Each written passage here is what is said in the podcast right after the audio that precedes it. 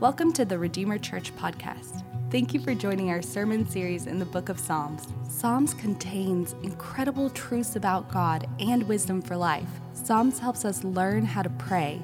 It teaches us to worship through all the different seasons and emotions of life and how to walk with God daily. We hope these teachings help orient your life to love and worship Christ. Thanks for listening.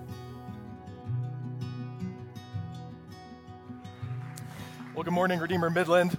I want to apologize up front for my voice. Uh, I normally don't sound this gross. Uh, I'm going to sound a little bit gross this morning, so if you'll just bear with me. I don't know what happened to me. Um, maybe it's something in the West Texas air. Maybe I screamed too much at my kid's eight year old baseball game yesterday. Uh, probably both. But I apologize for my voice. I'm thankful for uh, T and for microphone, and we'll get through this together today. But it's a joy, it's a privilege to get to be with you, to get to uh, preach this morning while Jason's out on sabbatical. Like James said, pastor a church in the Austin area. I get the privilege of overseeing and um, training church planters. And I just want to tell you something that was really cool for me yesterday. I brought Joe Gunther with me. Joe's doing what James is doing uh, at, at my church. He's a church planting resident. He's serving on our staff. He's preparing to plant Redeemer Hutto. And Joe and us, Joe and I were driving in last night, and it was really exciting. We drove through Brady, where we have a Redeemer church plant, uh, Redeemer Brady. I think you got to hear from Peyton Barons a few weeks ago. We stopped for gas in San Angelo, where we've been able to plant two churches, Redeemer San Angelo and the Vessel Church. Um, and then we made our way here to Redeemer Midland. It's just su- such a cool thing to think what God has done in about a 10, 12 year window, all the church planting that God has done through the Redeemer Network, our vision is that we want to continue to multiply churches. Right now, we're saying we want to see 50 healthy churches established by the year 2030 uh, through uh, church planting and replanting across the state of Texas. So, I don't know if you know this or not, but the statistics for the church in North America don't look good.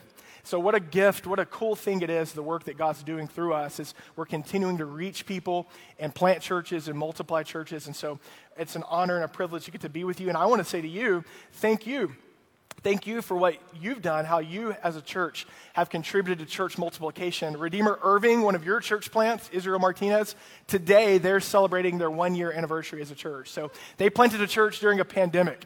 Um, there was not a module in our training for church planting in a pandemic, so I had to call Israel and apologize to him for that. Uh, we'll get that in for the next group. But you guys have contributed to church planting in significant way, so I want to say thank you. Um, we are in Psalm 124. So, if you will, open your Bible to Psalm 124. If you, on your phone, power on to Psalm 124, just get it in front of you. I want the text to be in front of you. Psalm 124 is in this unique collection of Psalms that are called the Psalms of Ascents. Psalm 120 through Psalm 134, they make up the Psalms of Ascents. And they're a unique collection of Psalms. Uh, historically, what we're told about the Psalms of Ascents is that they were used as kind of like a playlist. You could think of it this way maybe you have a workout playlist, maybe you have a, a playlist that you turn on before you come to church on Sunday morning. They were kind of a playlist for the ancient Israelites, that they would uh, sing these songs three times a year as they journeyed, as the Israelites were scattered, as they journeyed to Jerusalem, those three times a year to worship in the temple, they would sing the Psalms of Ascents. They are Psalms that are meant to kind of reset or reorient our hearts uh, around God, who He is and what He's done and what He's like. They are Psalms that are supposed to stir us up to true, faithful worship of a holy God. And we certainly see this in Psalm 124. Psalm 124 is a psalm that reminds us that our help comes from God. It also reminds us why we need help. You need help from God, whether you realize it or not. It tells us that we need God's help because we live in a hazardous world. We live in a world that is broken, a world that is not as it should be. We live in a world where, even as God's people, we suffer and we struggle and we doubt and we have days where we don't want to get out of bed. And Psalm 124 reminds us that because of who God is, because of his past faithfulness in our lives, because of his grace in the past, we can trust that God will help us in the present. That the same God who saved us in the past is the same God who will sustain us every day. Amen? It's the same God who will help us when we are in trouble. And so I want to look at Psalm 124 this morning. If you're taking notes, you can write this down. Psalm 124 is the confident mantra of the Christian who has tasted grace. It's the confident mantra of the Christian who's taken, tasted grace. Let's look at verse 1 and 2. Psalm 124, verse 1 and 2. If it had not been the Lord who was on our side, let Israel now say, if it had not been the Lord who was on our side when people rose up against us. Let's stop for a moment. It feels a little bit like a pep rally at the beginning of this psalm, doesn't it? Which is fitting. I mean, we are in a gym, right? So we can embrace that a little bit. It feels a little bit like a pep rally. Um, in fact, Eugene Peterson translates verse 1 and 2 this way. He says that, uh, according to their Hebrew, it could be translated this way If God hadn't been for us, all together now, Israel, sing out if God hadn't been for us. There's a little bit of a, we've got spirit. Yes, we do. We've got spirit. How about you feel? And you can imagine the ancient Israelites making the hard, arduous journey up the mountain to get to Jerusalem to worship God. And they're needing their attention and their mind stirred up. They're needing to get pumped up a bit. It's got this pep rally feel. This psalm by nature is meant to build up courage and confidence in God's people. It's meant to motivate and pump up the people of God. You know, I want to take a moment and just do a little bit of an aside here. This is a psalm that's supposed to build courage in us. Um, a little bit of a TED talk for a moment. How about that? I think that we, as God's people right now, we need courage, maybe more than anything else. In fact, I think if God could just, if God would, would just graciously miraculously pour something out upon his church in this day, in this current moment, I think courage is what we need more than anything else. Why? Why courage? Well, I want to give you a few reasons why we need the courage that Psalm 124 is calling us to. Um, we need courage, first of all, right now, to live for the real Jesus in this cultural moment. The real Jesus. I'm going to give you a bad illustration, okay? Um, the church in America right now feels to me a lot like Torchy's tacos. I told you this was a bad illustration. Bear with me. I'm going to make you hungry. I love tacos. I love tacos. You could ask my staff every Tuesday after staff meeting, I want to go to lunch. I want tacos. Let's go to tacos, Taco Tuesday. Uh, there, is, there is a bit of a, uh, of a revolt on our staff right now. Um, you can pray for me. I'm considering church discipline. They're wanting to turn Taco Tuesday into Thai Tuesday but I'm holding the line. Um, I love tacos. Um, Torchy's Tacos is interesting for me because I love tacos and everything on their menu is delicious, but there's so many things on that menu and I'm like, this is not a real taco. Like, you could give me the beef fajita, that's a taco. Chicken fajita, that's a taco. Even the Baja shrimp, um, I'll take that, that's a taco. But chicken and waffles in a tortilla, like, that's not a taco. Fried avocado, chicken strip with queso, that is not a taco. I think you maybe can see where this bad illustration is going. There are a lot of things happening in the church in North America right now where you're saying, that's not Christianity.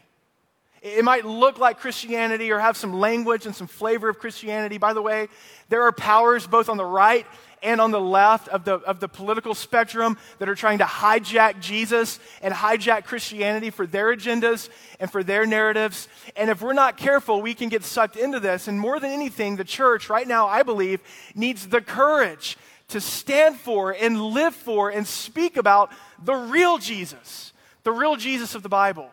In fact, I was on an airplane a few months ago and I was sitting next to a guy and he started small talk with me, which is not what you want to do because you might be sitting next to a pastor. And so he started small talk with me and he said, What do you do? And I said, I'm a pastor. And once you tell someone you're a pastor, you pretty much kind of have to have the spiritual conversation or you just look like a complete hypocrite, you know, and a coward. So, yeah, I'm a pastor. So, you know, what, what about you, man? What do you believe? And here's what he asked me the question. He said, What kind of Christian are you? Do you see what I'm saying? And, and so I went so I said, Well, I hope that I'm a Christian that's faithful to the Jesus of the New Testament. And we started having this conversation about all the reasons why he rejects Christianity, and none of it had to do with the real Jesus of the Bible. It all had to do with the Jesus of this current cultural moment that's being hijacked by different powers that be. We need courage courage to live for and speak about the real Jesus. There are others of you who are here this morning that need courage on a more personal level. You need courage on a, on a more, on more personal, interpersonal things in your life. Maybe you need courage to have the hard conversations with your spouse or with a friend that you know the Spirit of God has convicted you to have that you don't want to have. You need courage to walk every day and, and, and parent your children. You need courage to acknowledge your interior life that you know is stirred up and is going sideways, but you don't want to pay attention to the things that are going on in your soul. Instead, you want to continue to escape to your phone or to Netflix and ignore the stuff swirling inside of your heart and inside of your mind. We need courage based upon who God is and what God's done and what God's promised to enter into the hard things in our everyday personal lives, trusting that our help comes from God. There's, a, there's another element in which we need courage right now. TED Talk is almost over, I promise. There's, a, there's another area. There's a whole generation that's coming of age that needs courage, maybe more than ever, and it's Generation Z. I'm a millennial, and people have picked on millennials for way too long. And so I'm going to pick on Generation Z if they can take it. You see, that's the thing about Generation Z. It's a generation that's primarily marked by weakness, right? If the millennial mantra was, you can be strong, you can be a world changer, right? Everybody gets a trophy, everybody gets a participation ribbon, everybody's a winner, no child left behind. That's the mantra of, the millenn- of millennials. Gen Z is that everybody's weak, everybody has an ailment, everybody has an issue. It's a generation that's marked by anxiety and fragility. And I'm not picking on you, it's a reality of this digital Babylon that we live in. There's this digital nervous system that all of us who are addicted to our phones and to Instagram and to media, it's producing all this anxiety. We think that we can be everywhere. We think that we can be all knowing, but we can't, and it's killing us and it's crushing us. And we're actually, it's actually revealing to us how small and fragile and finite we really are. In fact, I want you to listen to what Chris Colquitt, he's a missionary to college students. I want you to listen to what he says about this current generation that's becoming a leading generation in the world and in the church. He says this He says, Today's students are still concerned with big societal issues. He's talking about in contrast to millennials. So they're still concerned with big issues, but their attitude is decidedly less optimistic with respect to themselves in the world. So they don't think that they can be world changers. Instead, it's, a, it's, a, it's, a, it's an attitude that's marked of uh, that there's really no hope and kind of a, a victim mentality. Among the most common observations about Gen Z is an alleged fragility. They are said to lack grit and resilience, to be weak in the face of trial and unprepared for adulthood. Though a caricatured version of this critique can go too far, my own experience affirms that there is something here. The dominant chorus of You Are Strong, which was the millennial chorus, chorus has been replaced with You Are Weak. You are weak. That's the, the primary narrative of the culture, of the generation coming of age. Church, we need courage, grace driven, gospel courage to be the people of God where we live and where we work and where we learn and where we play. If we're going to live faithfully as God's people in our day, we need courage. And so here's the question. Here's the question the rest of the psalm is going to call us to ask Where does courage come from? Where does real courage, transformative courage, powerful courage, where does it come from? Well, we're told that it comes from the confidence of God and what He's done in the past. Psalm 124 calls us to live a life of courage, even in the face of hardship, even in the face of pain, even in the face of brokenness, because of the saving power of God that we have experienced and tasted. See, this is where courage comes from. Real courage in our lives. It comes from the real Jesus. Real courage to press into the hard things in our lives, the hard work of discipleship. Courage to stand on God's faithfulness in the midst of uncertainty, courage to take that next step of obedience, courage to stand out in this present generation. We rally it in our lives by remembering God's rescuing and redeeming grace. Grace that we didn't deserve, grace that we didn't earn, grace that's been given to us time and time again by a holy God, grace that shows up right when we need it when we call out to God. You see, this is what Psalm 124 is all about. In fact, in verses 2 through 7, the psalm, psalmist calls us to look backwards so that we can find courage as we move forward. Let's look back at the text. Let's start in verse 1 again. If it had not been the Lord who was on our side, let Israel now say, if it had not been the Lord who was on our side when people rose up against us, they would have swallowed us up alive when their anger was kindled against us. Look at verse 4. Then the floodwaters would have swept us away, the torrent would have gone over us, and then over us would have gone the raging waters. David in this psalm really calls us to consider two questions. He calls us to consider God's work in our life in two ways. First of all, in verse 3, verse 2 and 3, he wants us to consider if God had not been there, if God had not shown up in your life, think about this. If God had not shown up in your life, whose would you be? It's a question of identity. What would have become of you? What forces or powers would have overtaken you? You see, it's likely that David is referencing here the many times that other nations and tribes threatened the Israelites, threatened to overtake them. And yet they were always saved in miraculous fashion by God who was faithful to his covenant promises. In fact, you can go read 2 Samuel and you can see how God saves the Israelites during David's uh, king, kingship over and over again in miraculous fashion. I mean, just stupid grace, like a slingshot against a giant. God is faithful. God shows up. God saves. God redeems. I want to ask you, Redeemer Midland, hear me. What has God saved you from? Who has He saved you from becoming?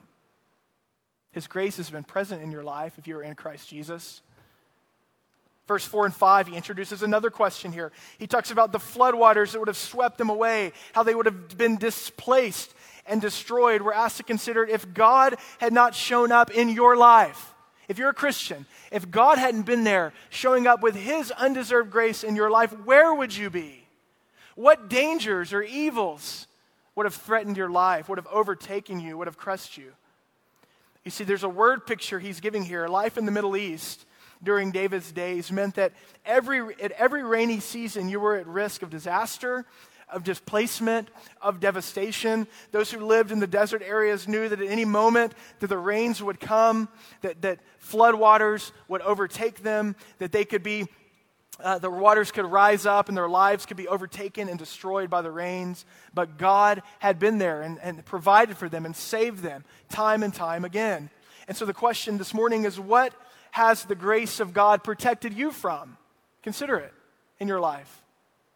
What has the grace of God sustained you through? What sufferings, what trials has God helped you time and time again when you didn't think you could stand?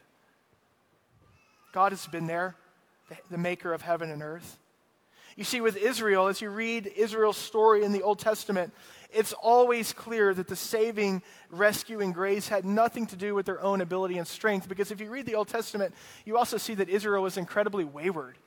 They filled God's land with all kinds of idols. They, they worshiped God with half hearted worship all the time, and he detested it. He detested. They were often cold toward him. They often ignored his prophets, but yet God was faithful to them time and time again. It had nothing to do with them. And you know what? The same is true with the church today. The same is true for you and I. The saving grace of God in our life has been despite us. God's grace in your life has been despite you. That's good news, by the way. That, that's not a condemnation. That's really good news that God would be so gracious. The New Testament tells us that we are saved by grace through faith, that it's of no work of our own, that we don't earn or accrue God's blessing in our life through our superior morals or through our buttoned up good works. This is what makes Christianity so beautiful, so unique from all other religions, that Jesus has done the work for us. And here's what we contribute to God's faithfulness in our life. Here's what we contribute we are helped. That's it. That's what we contribute. The joy and the humble receiving of the help of God. You see, if you're a Christian this morning, I want you to understand that you have been chosen and rescued from a real enemy. You've been chosen and rescued from a real enemy. You have been set free from powers that otherwise would have overtaken you. You have been located, not displaced. You are being redeemed, not destroyed. And it's all by a free grace of Jesus. You know, when we look at Psalm 124 as New Testament Christians, we actually sing this song through the person and work of Jesus. We sing it back to God through the person and work of Jesus, and it goes something like this If it had not been for Jesus by our side, If it had not been for Jesus, the one who was swallowed up alive for us, the one, Jesus, who endured the anger of enemies, the one who experienced the full kindling of God's wrath that rose up against sinners, where would we be if it had not been for Jesus by our side? We sing it this way If it had not been for Jesus by our side, the one who was the very nature God, who took on flesh and who was displaced from his heavenly home, only to be destroyed by the raging waters of evil on the cross. If it had not been for Jesus by our side, church, who would we be? What sins, what idols would have overtaken us? Where would we be? What suffering or evil in this world would have overcome us? You see, this is the confident song of the Christian who's tasted grace. What joy it should give us, what confidence and courage it should fill us with. And if you're here this morning and you're not a Christian, maybe you're new to Christianity, if you're here this morning and you're a new Christian, Maybe if you're here this morning for the first time and you're just kind of considering church again, you maybe kind of, hey, let me, let me check that out. I, I want to just, I want to let you in on a little bit of a secret. In fact, if you just look around this room, I'm going to let you in on a secret. You might be tempted to think as you look around this room that, hey, look at all these other people that have their stuff together. Look at all these good people. Look at all these people whose lives are buttoned up, who don't struggle, who don't doubt, who don't sin, who don't suffer. You might be tempted to think that that's what's happening in this room, but let me tell you the truth. When you look around this room this morning, you see a bunch of people that have been set free from addictions. You see a bunch of people that have been set free by the grace of God from idolatry. You see a bunch of people that by the grace of God have been sustained through suffering and through trial. You see a bunch of people who say, if it had not been the Lord by our side, where would we be? Praise be to God. Amen. That's what we're doing this morning. We're celebrating the free grace of a holy God who has loved us and who helps us and who every day will sustain us when we turn to Him. What a Savior in Jesus! What a Savior. And look at what our response should be to the grace of God in our lives. Look at verse 6 through 8 what should our response be? Blessed be the Lord. Blessed be the Lord. Joyful praise, not half hearted praise, not half hearted obedience. Praise God for what He's done in our life. Sing to Him, live for Him. Blessed be the Lord, who has not given us as prey to their teeth. We have escaped like a bird from the snare of the fowlers. The snare is broken and we have escaped. Our help is in the name of the Lord who made heaven and earth. What is our response to the help of God, to the grace of God? Praise and courage. Praise and courage. Do you see the joy that we should live with? He's basically saying here, it's a miracle that we aren't like one of those gazelles. A, tr- a, Christian that knows the real Jesus, they're like, you know, if you watch the Discovery Channel or the Planet Earth thing, you know, the little gazelle that's kind of pouncing around in the plain, and then all of a sudden the camera cuts back and it's hanging out of the mouth of a lion. You know what I'm talking about? You're like, oh, here it comes. It's like, kids, watch this. 20 seconds later, dead. Dinner. That should have been us. That's what he's saying. Praise God that that wasn't me. I've been saved. He goes on and he uses a little bird analogy for you West Texas bird hunters. He's saying, Praise God, like we were like the little dove flying over the field, you know, and then the tough guys with the camo with shotguns hiding in the bushes. And we're flying over and they're like, Pow, pow, pow, pow. And all the other dove fly down, and I'm the one little dove, I'm still flying. Like, this is a miracle. How am I not, how, how, did I not get taken down? Praise be to God. That's what God's grace is like in your life. You have been incredibly helped. Now, I want to ask you this morning are you aware of God's grace to that degree? Or has the grace of God in your life become dull to you? Has the grace of God in your life become dull to you? If it has, ask the Spirit to stir your heart. Ask the Spirit to remind you and show you who you are, who you would have been apart from Christ. Rejoice and take courage. You see, the grace of God in our life ought to produce not only joyful praise, but faithful courage because we serve a risen Messiah, King Jesus, who went into the lion's mouth for us. He was crucified, who broke the snare in resurrection. He's alive, and because He's alive, you are alive. His grace is with you. The Bible tells us that if you are in Christ Jesus, Christ is in you. Anyone who is in Christ. Christ is in you. He's put his spirit within you. He will sustain you every day. He will lead you and guide you. He will not abandon you. He is working all things for your good. I could go on and on with the promises of the gospel because of what Jesus has done for you. Take courage. Grace means courage.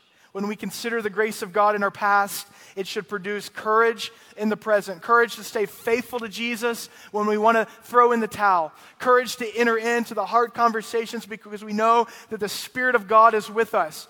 Courage to trust Him in the midst of our real sufferings, knowing that He's working all things for the good of His people, that He is a God of crucifixion and resurrection, that He will produce good things through our sufferings, that we will stand, we will believe in Him as He gives grace upon grace. Psalm 124, what is it? It's the confident mantra of the Christian who has tasted grace. What a gift that we have this psalm. I want to encourage you to read it this week. I want to encourage you to pray it. I want to encourage you to sing it this week. As we close, I've got a couple of simple questions for you. And here's the first one What area of your life do you need help? There's some of you this morning that you're in a bind. There's some of you this morning that your heart and mind is tied in knots. There's some of you this morning that barely made it here. What area of your life do you need help? And will you believe that this same God cares for you? In fact, think about the risen Jesus. He is risen now, seated at the right hand of God, and he lives to plead for you. He lives to intercede for you. He loves you. He cares deeply for you. The things in your life are not too small for Him. What area of your life do you need His help? And I'm trusting that the Holy Spirit is here with us this morning and that He's bringing things to your mind. Will you just turn those things over to the risen Jesus who loves you and pleads for you? There's some of you this morning that need courage. You lack courage. You've been cowards in some ways in your life. And I don't mean that as an insult, just as a reality. And you needed to be reminded of grace and what God has done in your past, and that help, uh, the help of God and the power of God is available to you in your life. What area of your life do you need courage? Will you take courage? What area of your life is God asking you to surrender to Him, asking you to take a next step of obedience and confidence, not in yourself, but in confidence in God and who He is and what He's promised to you? You see, hear me, last thing, hear me. The lie of the culture that we live in, the lie of the culture is that we can make ourselves, we can pull ourselves up by our bootstraps, we can create ourselves, we can define ourselves. The lie of the culture is that we can fix ourselves if we just have more resources. The lie of the culture is that we can redeem ourselves, and that lie is killing us. We are a, a culture that is riddled with anxiety because we've been trying to be God. And yet, the all knowing, all powerful God says, I will help you. Our help, church, comes from the Lord, the maker of heaven and earth. Let's pray. Holy God, Almighty God, we make space for you now. We've heard your word. We thank you for your word. We thank you for how your word speaks to us, how it's living and active how it challenges us, how it convicts us. God, conviction of your spirit is a gift of grace. Romans tells us that it's the kindness of God that leads us to repentance. Lord, as we hear your word this morning, Holy Spirit, I pray that you would move amongst us, each, of, each one of us. Show us areas of our lives that we need to turn over to you. We need to truly surrender to you. We need to seek help from you, not from others. We don't need to try and do it on our own but we need to turn to the maker of heaven and earth, to Yahweh Elohim, to the creator and redeemer of our lives. I pray for this church, that it would be a church that is filled with grace driven courage to love you and to live for you and to proclaim the real Jesus, the true gospel in this city. Would you draw people to yourself through this church? That you would fill this church with joyful praise and grace driven courage because of what you've done for us and what you've promised to us through your Son, Jesus. God, we love you, we honor you, and we enter into a time now to praise you, to respond to your grace. In Jesus' name, amen. Thank you for listening to this message from Redeemer Church. If you want to connect with us at Redeemer, we would love for you to visit us at a service in person or visit us online at redeemermidland.org.